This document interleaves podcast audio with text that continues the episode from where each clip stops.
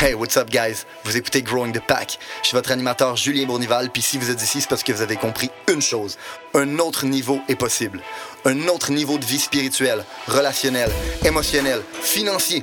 Un autre niveau est possible et c'est votre devoir d'essayer d'y accéder. Maintenant, vous pouvez continuer à blâmer votre boss, la lune, les étoiles si vous voulez, mais il a rien qui va changer tant que vous déciderez pas de changer. Let's fucking get it! Hey, what's up guys? Bienvenue à un autre épisode de Growing the Pack avec mon boy Danick l'amoureux. Sir. C'est temps qu'on trouve un surnom, bro. C'était quoi, c'était quoi tes surnoms, hein? Euh, Ben, j'aime ça dire Danick l'amoureux, mais on dirait que Danikos l'amouretos, ça pourrait être cool aussi. là. Ça- Bretsky. euh... Je sais pas si je veux partager, j'ai comme pas envie que ça refasse surface. Euh, au secondaire, c'est Lamou.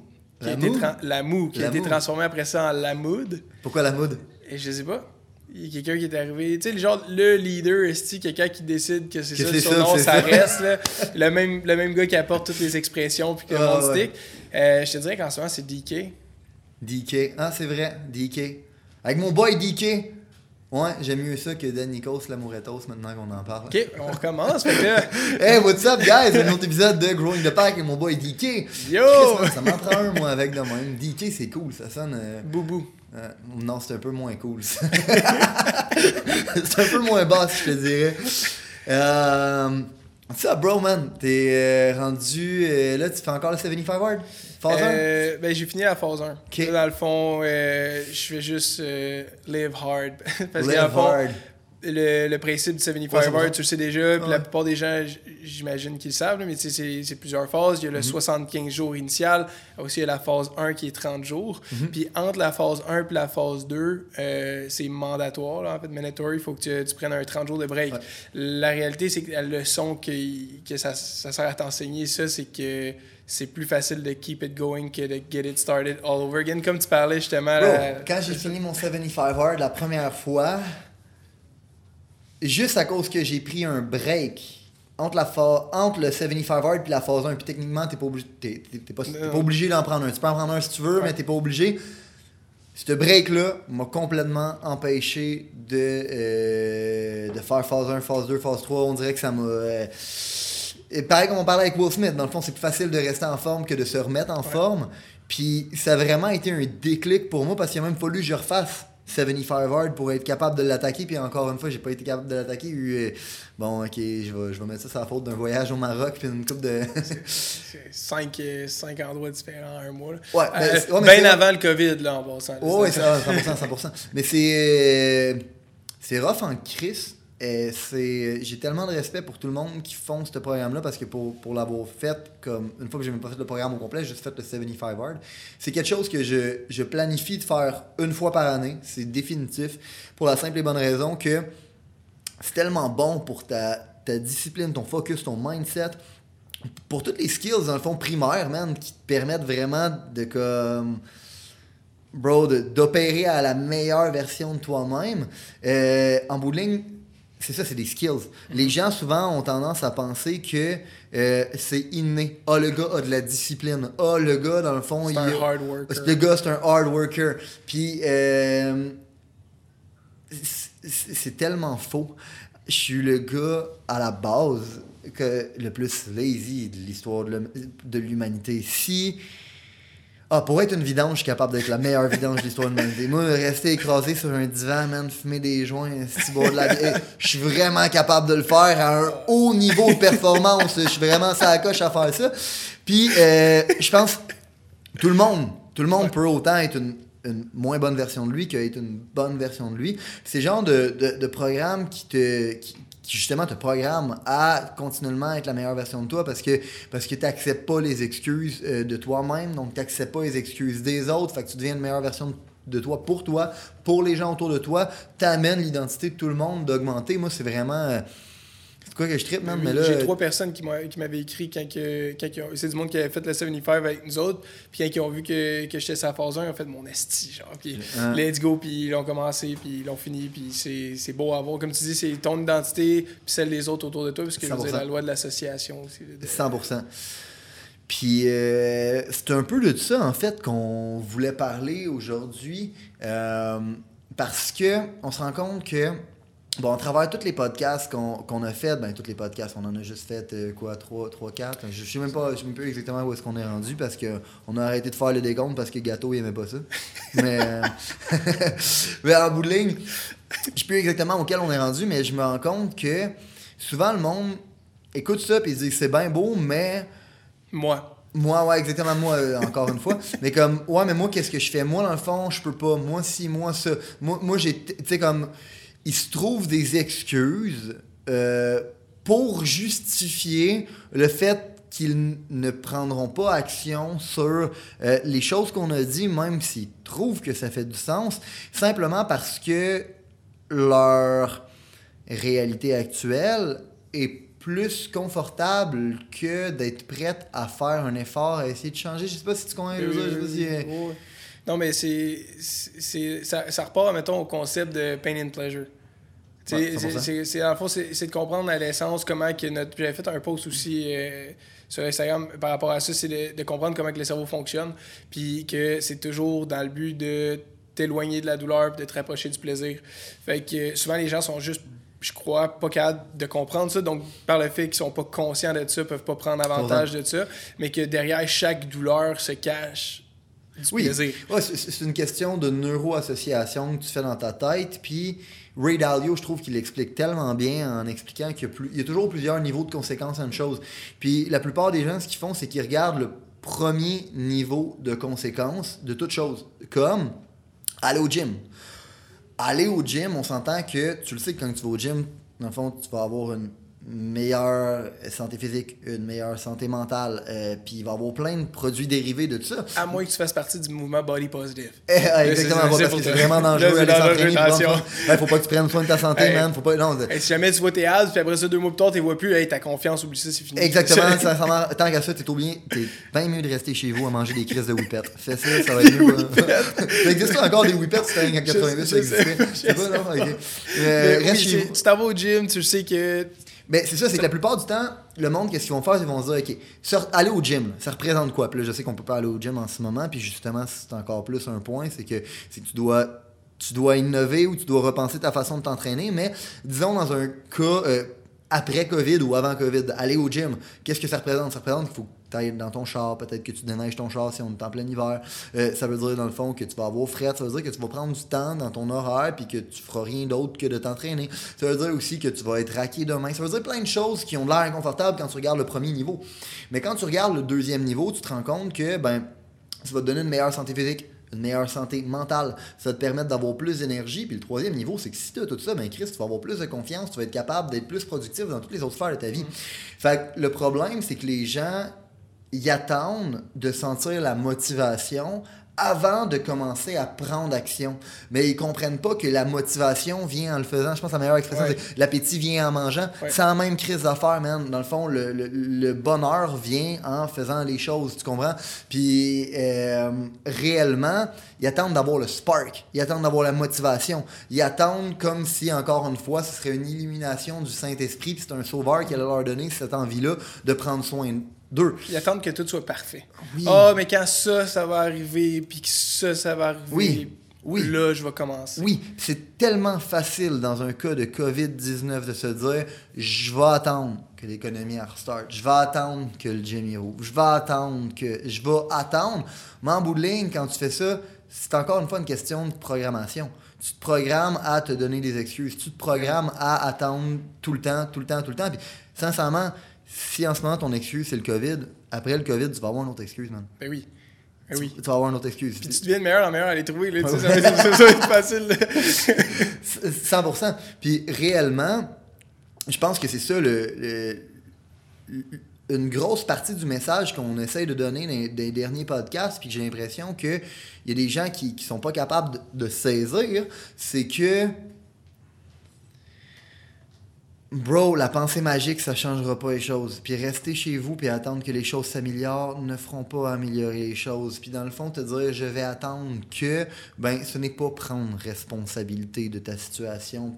Puis réellement, c'est ça le principe du podcast. Puis ce que j'ai l'impression que les gens comprennent pas, c'est que qu'il n'y a pas personne qui est né avec la discipline de décider de prendre action. C'est un muscle qui est bâti à travers des petites actions qu'on refait à tous les jours.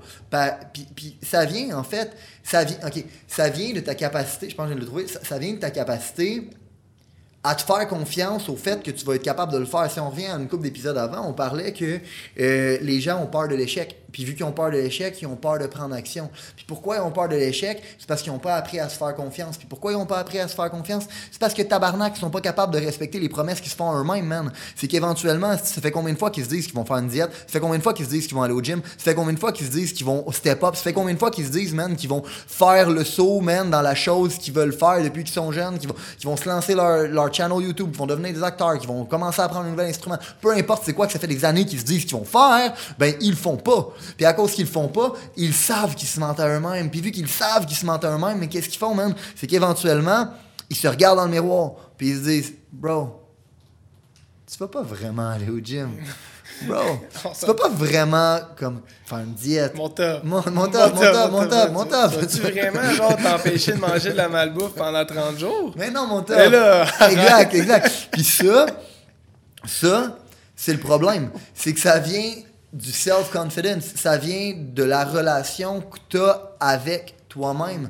Puis je pense qu'on en parlait dans une couple de podcasts aussi de Will Smith, dans le fond, la, course qui est un combat envers soi-même.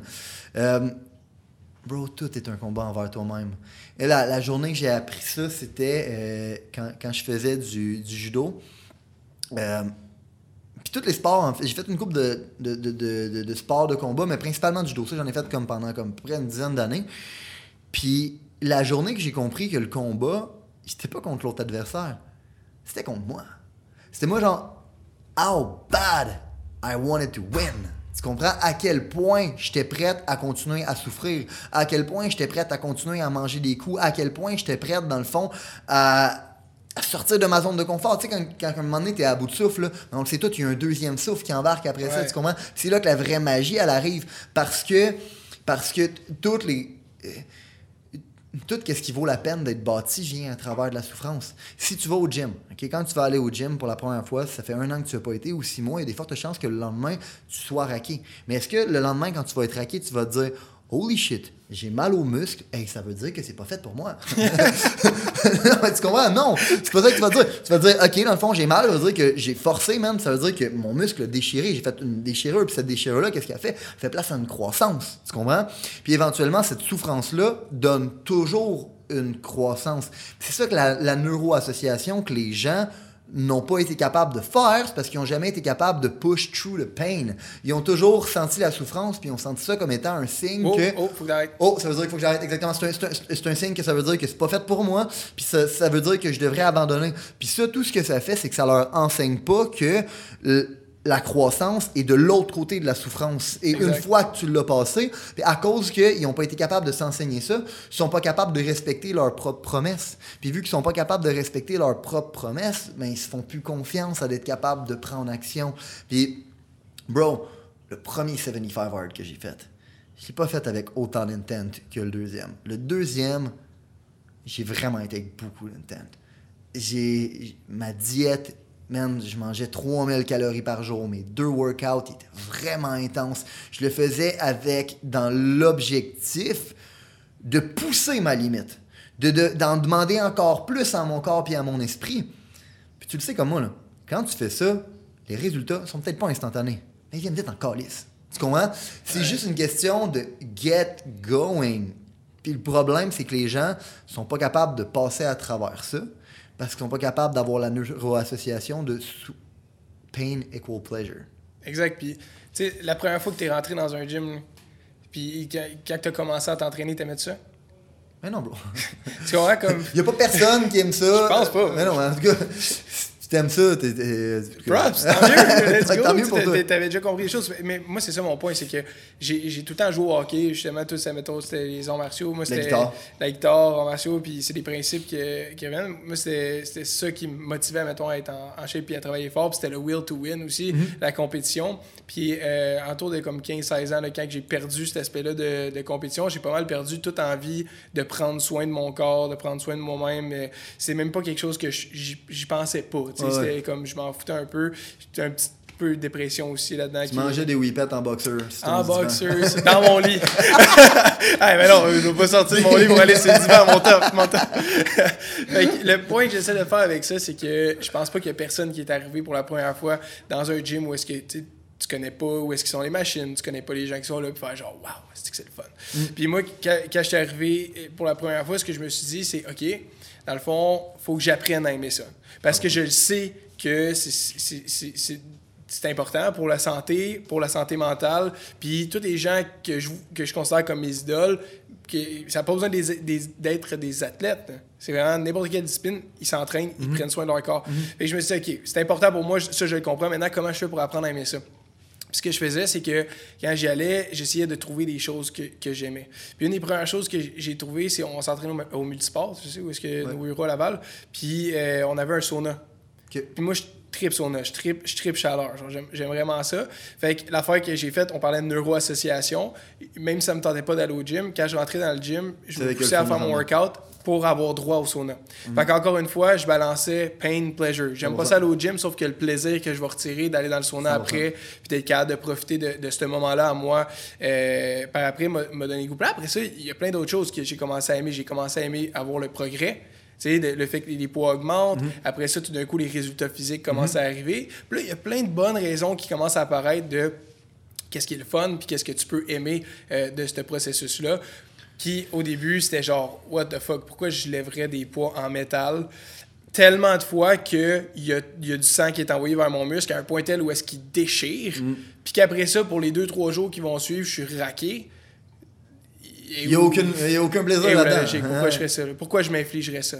Mais là, maintenant, aujourd'hui, tu me demandes, puis comme, tu, tu devrais-tu vivre sans ça? Ma réponse est non. Non. Puis au-delà de ça, moi, je trouve. J'ai beaucoup, beaucoup, beaucoup d'amour pour euh, le gym puis l'entraînement physique parce que je trouve que c'est une des places où c'est le plus facile de se conditionner. On dit tout le temps how you do one thing is how you do everything. OK?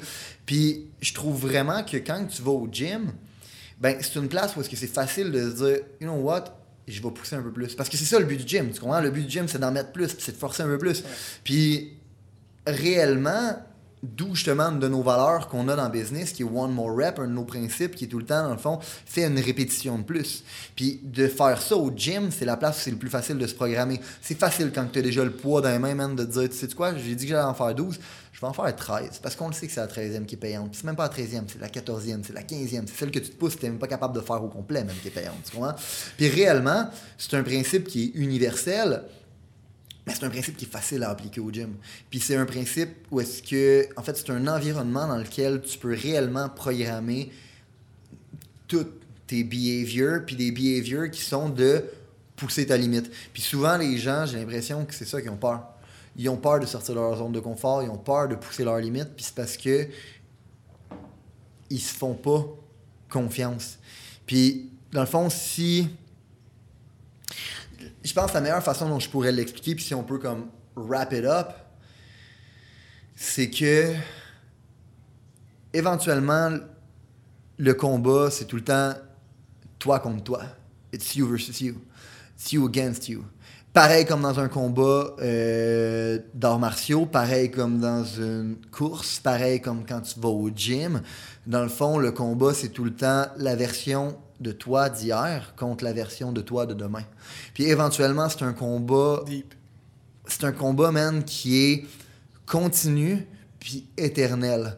Puis les gens qui sont capables de maximiser ce combat-là puis de le gagner jour après jour, c'est les gens qui, en bout de ligne, sont nos idoles. C'est les gens qu'on idolâtre. Puis c'est non seulement ça, mais c'est les gens aussi qui souvent ont le plus de bonheur, simplement parce que, selon moi, le bonheur vient du sentiment d'accomplissement. Puis le fait de savoir que tu as été capable de battre la version de toi d'hier, puis que demain, tu vas probablement être capable de la battre encore, puis encore, puis encore, parce que c'est une question de culture, puis c'est comme ça que tu vis, puis c'est comme ça que tu es programmé, ben non seulement tu vas atteindre des niveaux que tu croyais impossible à atteindre, puis probablement même que tu étais incapable de visualiser au départ.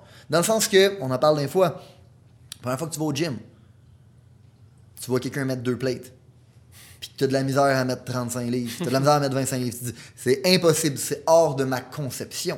Mais à un moment donné, à force d'en mettre plus, d'en mettre plus, d'en mettre plus, d'en mettre plus, c'est là que tu gagnes la confiance, c'est là que tu gagnes, dans le fond, le momentum. C'est ça que je voulais dire. C'est un momentum 100%. creator. Tu commences ta journée avec ce one more rep mentality-là. Là, Puis c'est pour ça que je prône plus s'entraîner le matin que le soir. Là. 100%. Mais tu commences ta journée avec une win. Tu Ouais. crées ton momentum pour la journée. Puis 100%. tu sais, direct là, c'est que ça te tentait ou que ça te tentait pas d'aller. La bonne chose, c'est que tu as fait quelque chose qui te tentait pas. Tu commences tout de suite à, à créer ton momentum. Puis ça, c'est un, un concept que David Goggins, il, il appelle euh, son cookie jar. Qu'il appelle. Fait qu'il dit, dans le fond, tu sais, mettons, tous les principes sont les mêmes, OK? T'as cookie jar, t'as pressure's a privilege, de... de pourquoi j'oublie ça? Relentless, Tim Grover. Grover. Euh, c'est que, dans le fond, la raison pourquoi tu veux être capable de te mettre dans ces positions-là où est-ce que tu n'es plus capable de lever la barre, ou dans des positions en dehors de ta zone de confort où est-ce que tu te challenges puis tu fais quelque chose qui te rend inconfortable, c'est qu'après ça, tu accumules les wins. Fait que oui, pour ta journée, c'est un momentum creator, mais c'est un momentum creator pour ta vie au complet Ouais. parce qu'à force d'accumuler les wins, dans le futur, vu que dans des, dans des situations où tu n'avais pas t'avais pas besoin de le faire, mais tu le fais quand même par, par décision de te mettre dans une position inconfortable, puis de pousser, puis de te mettre de la pression. Puis après ça, quand que la vie, chose qui est inévitable, quand que la vie met quelque chose sur ton chemin que tu t'attendais pas, puis que tu dois passer à travers, tu es capable d'aller dans ton cookie jar, puis faire Hey, check, ça va être correct. J'ai déjà accompli ça, j'ai déjà fait ça, j'ai déjà fait ça. Il y a déjà des moments dans ma vie où est-ce que ça s'est arrivé puis j'ai réussi à m'en sortir. C'est quoi? I'm gonna fucking do it. 100%. Puis je pense que c'est le plus gros bénéfice du 75 Hard. C'est que ton premier workout, c'est un win. Ton deuxième workout, c'est un win. Avoir bu ton galon d'eau, c'est un win. Avoir lu tes 10 pages, c'est un win. Chaque petite chose que tu coches est un fucking win. Puis c'est ça qui te transforme en winner. Parce que, on le dit souvent, win, c'est une question de culture. C'est une question de décision. C'est une décision que tu fais dans ta tête de je vais réussir, je vais y arriver, je vais surmonter les choses. Puis je vais surmonter les obstacles, puis le 75 hard te met dans un momentum. Fait que si je peux donner comme un conseil pour euh, tout le monde qui nous écoute, c'est attendez pas que les circonstances soient idéales. Ils seront jamais. La seule chose que vous avez besoin de faire, c'est de commencer. Plain and simple. Pareil comme l'appétit vient en mangeant, le succès vient en commençant. Get a small wins. Ouais, ouais. Puis winning, c'est rien qu'une question de culture.